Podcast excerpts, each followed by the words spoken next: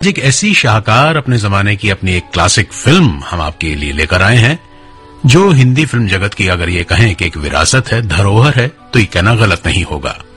एक ऐसा सरमाया, जो सिने प्रेमियों को तब भी आनंदित करता था जब ये फ़िल्म आई थी, और आज भी इसके दीवाने हज़ारों लाखों हैं।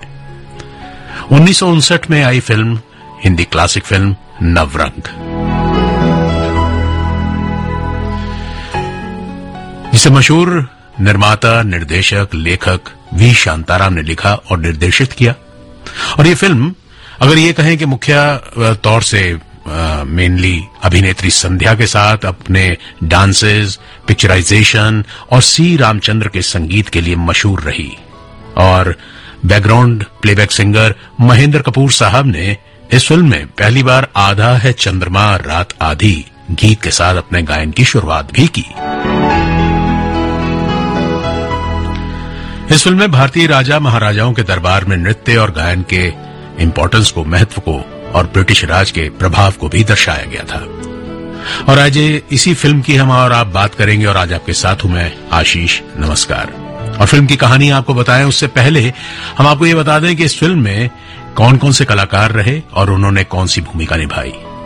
मुख्य भूमिका में महिपाल रहे जिन्होंने दिवाकर का किरदार निभाया, संध्या जमुना और दिवाकर के ख्यालों में बसने वाली मोहिनी इन दोनों किरदारों में जान फूकी संध्या ने।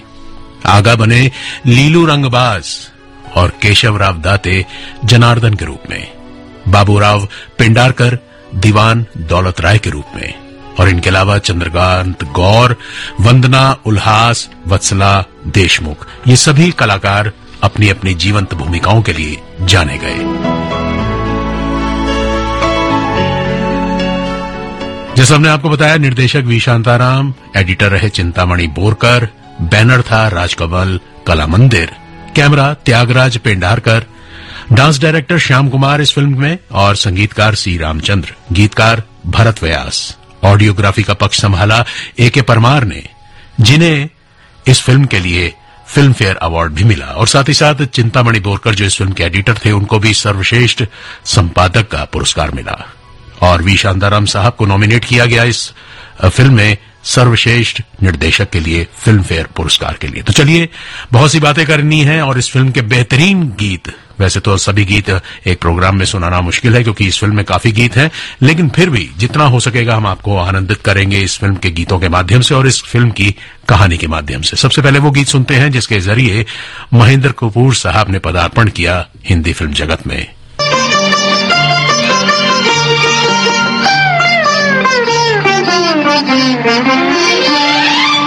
आधा है चंद्रमा रात आधी। आधा है चंद्रमा रात आधी। रह न जाए तेरी मेरी बात आधी। मुलाकात आधी। आधा है चंद्रमा रात आधी। रह न जाए तेरी मेरी बात आधी मुलाकात आधी। आधा है चंद्रमा।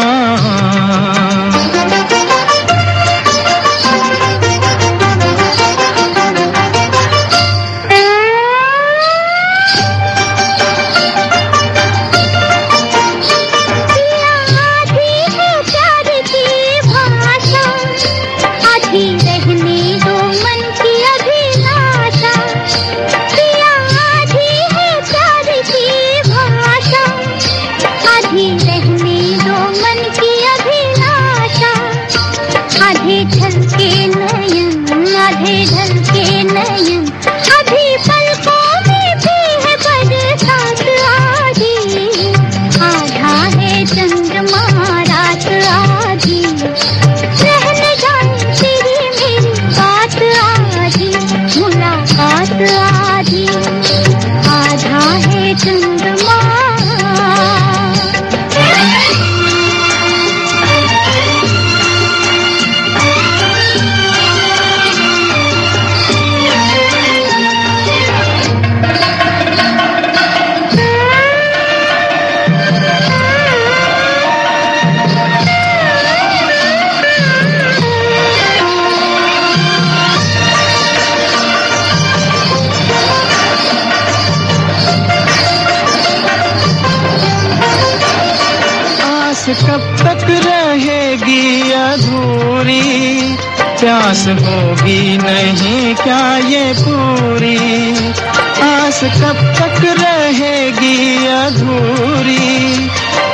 होगी नहीं क्या ये पूरी?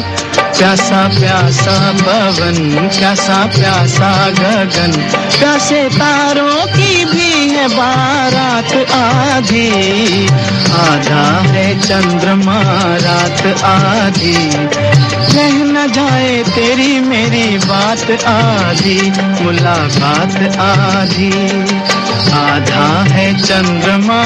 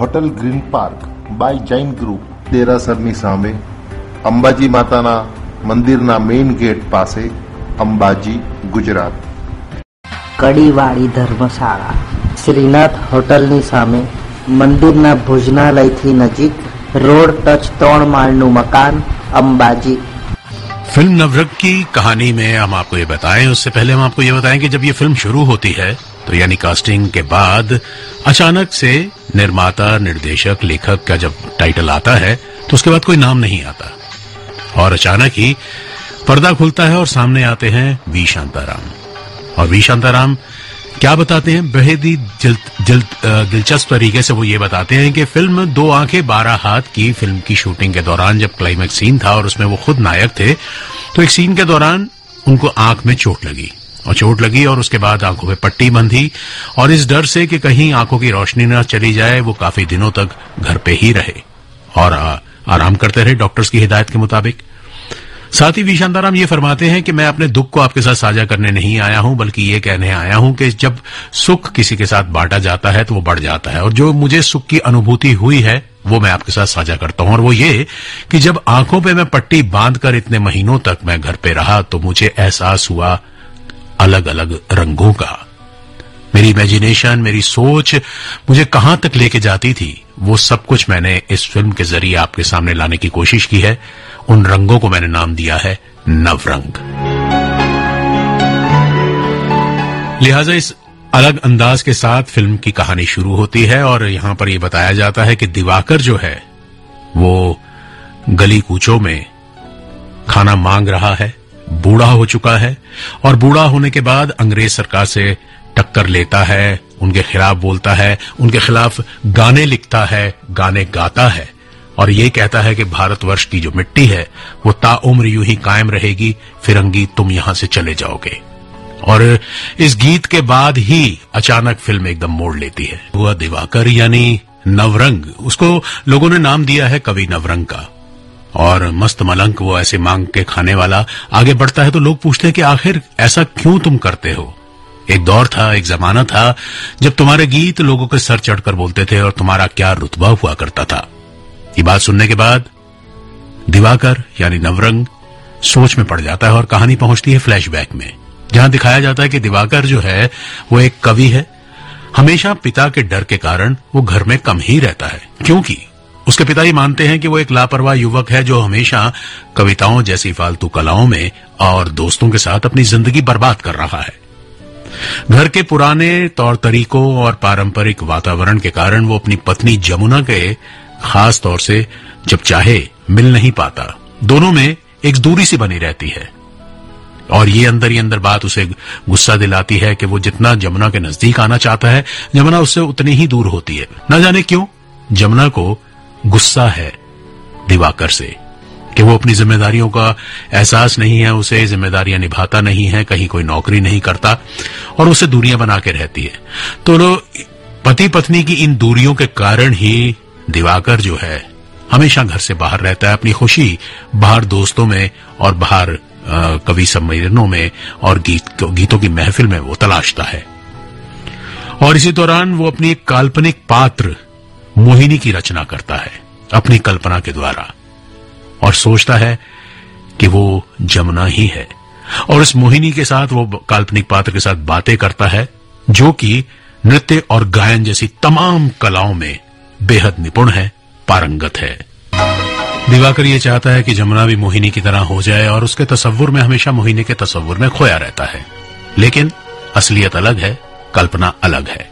लिहाजा पति पत्नी में दूरियाँ बढ़ती जाती हैं और हमेशा मोहिनी का नाम जबान पर होने के कारण वो पत्नी को भी कई बार मोहिनी के नाम से ही पुकारता है, नींद में।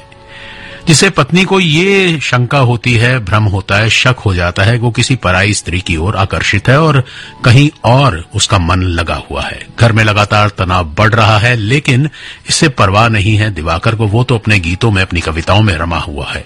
इसी बीच उसका दोस्त, उसका शिष्य लीलू रंगबाज, उससे आग्रह करता है, विनती करता है कि कवि महाराज, एक गीत ऐसा लिख दीजिए क्योंकि होली नज़दीक है और होली के लिए महाराज की तरफ़ से निमंत्रण आया है, आदेश भी हुआ है कि दरबार में लीलू रंगबाज अपनी टोली को लेकर आए और होली के लिए एक गीत प्रस्तुत करे। लिहाजा टाइम बहुत कम है और दिवाकर उसकी इस बात को मानकर इस शर्त पे उसको गीत देता है कि मेरा खुलासा दरबार में नहीं होगा, क्योंकि मुझे अभी अभी नौकरी मिली है अपने पिता के कहने पर, ठाकुर साहब के यहाँ पर। तो मैं नहीं चाहता कि मेरी नौकरी पर कोई आ जाए तुम गाना ले लो, गाओ, और वाह वाही बटोरो, और जो पुरस्कार मिले वो भी तुम रखो, लेकिन मेरा नाम कहीं नहीं आना चाहिए। वहाँ पर वो जाता है, लीलू रंगबाज अपनी टोली के साथ, और गीत प्रस्तुत करता है दरबार में। और वो गीत इतना मकबूल हो जाता है, लोगों को इतना पसंद आता है कि महाराज उसको इनाम देना चाहते हैं, लेकिन वो कहता है कि इस इनाम का असली हकदार मैं नहीं, दिवाकर है। अटक अटक, झटपट पन घट पर चटक मटक इक नार नवेली। गोरी गोरी ग्वाल नक छोरी चली, चोरी चोरी मुख मोरी मोरी मुस्काए अलबेली। कंकरी गली में मारी कंकरी कन्हई ये ने पकड़ी बाह और की अटखेली भरी पिचकारी मारी सारा भोली पनी हरी भोली अरे जा रे हट लट पटना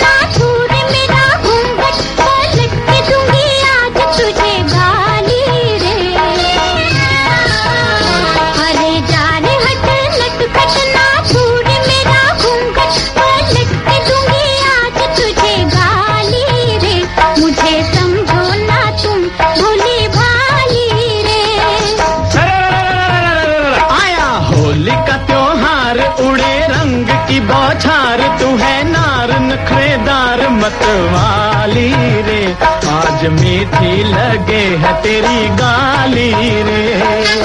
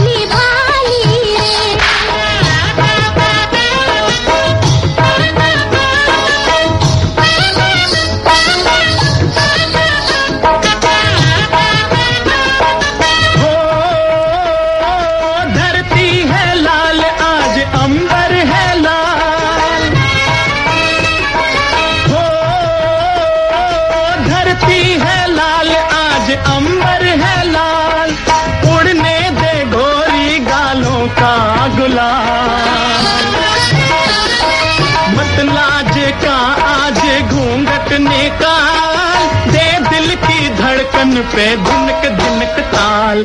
झांझ बजे, चंग बजे, संग में मृदंग बजे, अंग में उमंग खुशियाली रे। आज मीठी लगे है तेरी गाली रे।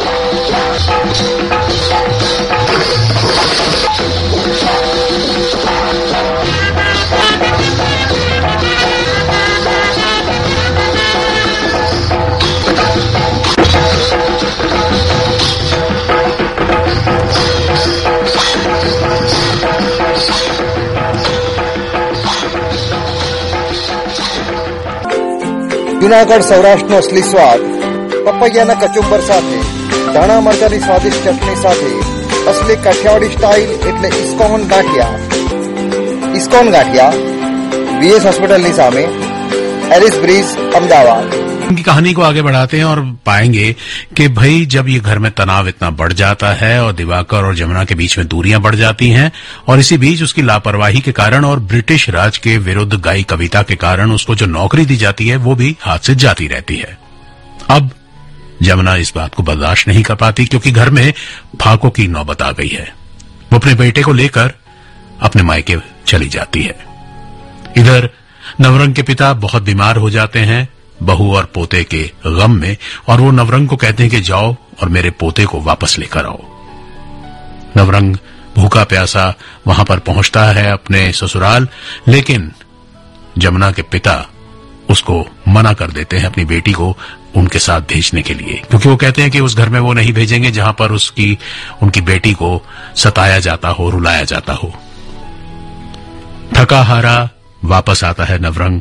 बीमार पिता इंतज़ार में रहे कि भाई कब आएगा अपने पोते को देखे, देखेंगे। लेकिन जब वो आता है तो पिता पूछते हैं कि बहू और पोता आए तो मायूस होकर कहता है, नहीं।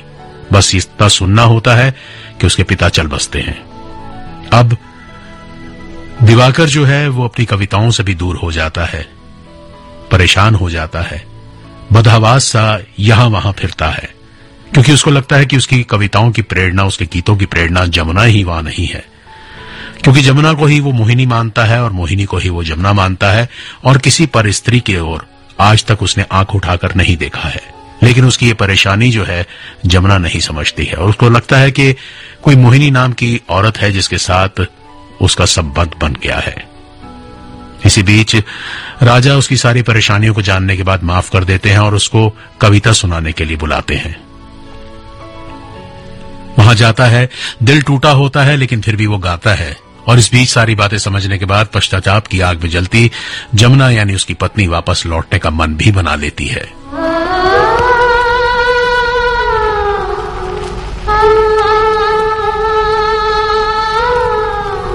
तू छुपी है कहा? मैं तड़पता यहाँ। तेरे बिन का फीका है दिल का जहाँ छुपी है कहाँ मैं तड़पता यहाँ।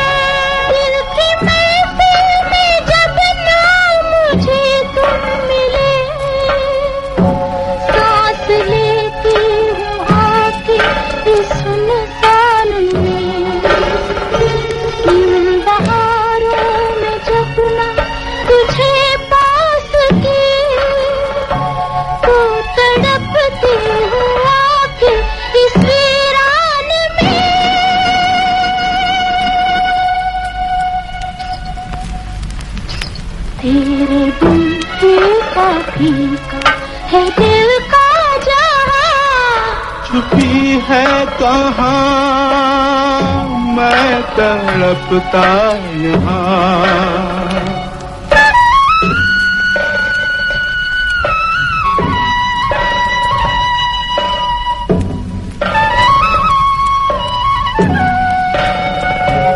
तेरे बिन चाँद की फीकी है चांदनी। मेरे गीतों को छोड़ चली रागिनी। जान तन में है, पर मन तो बेजान है। तू थी आवाज़, बाकी सब सुनसान है।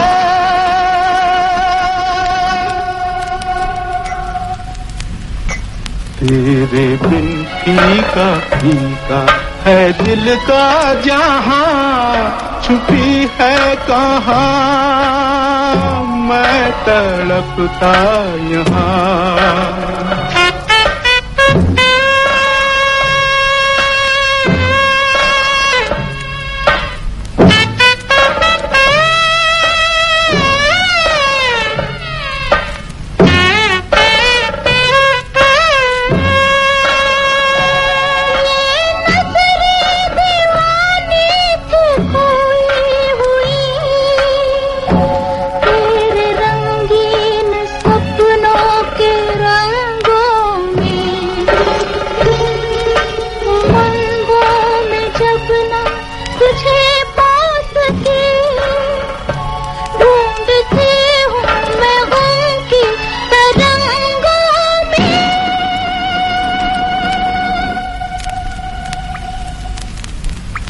तेरे बिन फीका फीका है दिल का जहाँ। छुपी है कहाँ?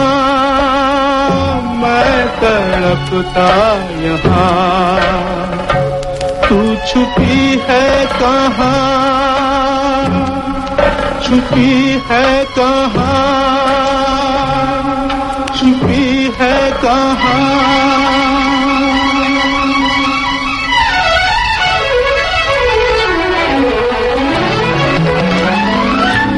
छुपी हूँ पिया तेरी पलकन में तेरी धड़कन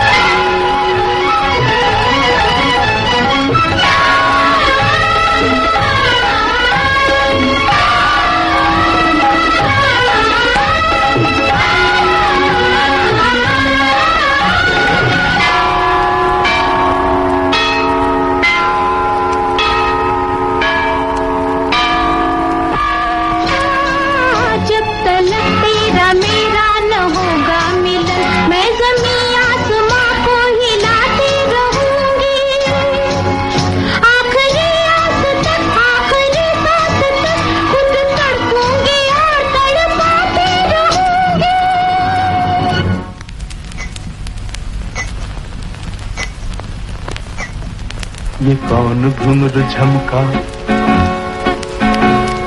ये कौन चाँद चमका ये धरती पे आसमान आ गया पूनम का ये कौन फूल महका ये कौन पंछी चहका महफिल में कैसी खुशबू उड़ी दिल जो मेरा बहका लोतन में जान आई होठों पे तान आई। मेरी चकोरी चांदनी में करके स्नान आई। बिछड़ा वो मीत आया, जीवन का गीत आया। दो आत्माओं के मिलन का दिन पुनीत आया। सूरत है मेरे सपनों की तू सोहिनी जमुना तू ही है, तू ही मेरी मोहिनी। तेरे बिन फीका फीका है दिल का जहाँ चुपी है कहाँ, मैं तड़पता यहाँ। जब दिवाकर का गीत उसके ये बोल गूंजते हैं दरबार में कि तू ही मेरी जमुना, तू ही मेरी मोहिनी तो एहसास होता है जमुना को अपनी गलती का, और वो स्वीकार करती है उस गलती को। और उसके बाद दोनों एक दूसरे के साथ फिर से नई ज़िंदगी जीने की कस्में खाते हैं और तैयार हो जाते हैं। इसी बीच, राजा उसे दिवाकर को राजकवि का खिताब देकर उसको नौकरी पर भी कायम कर देते हैं। बेहतरीन गीत, बेहतरीन बोल, बेहतरीन संगीत, कला पक्ष की अगर बात करें, आर्ट डायरेक्शन की बात करें, सेट्स की बात करें तो उस जमाने के, अगर हम कहें कि क्लासिक ये सेट्स थे, फिल्मांकन था, नृत्य संरचना थी, संगीत, सभी कुछ एक से बढ़कर एक था। फ़िल्म नवरंग में।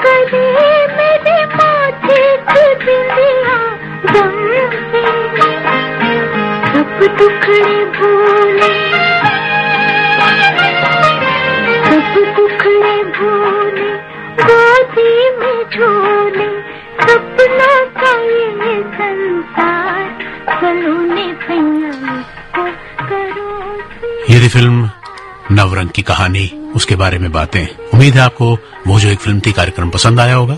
आशीष को दीजिए इजाज़त, लेकिन कुछ ही पल के लिए, क्योंकि एक बजकर दस मिनट पर आपसे फिर भेंट होगी। दिल ढूंढता है मैं एक ऐसे महान गीतकार के गीतों को आपको सुनवाएँगे, जिनका आज है जन्मदिन। उम्मीद है कि आप साथ यूँ ही बनाए रखेंगे।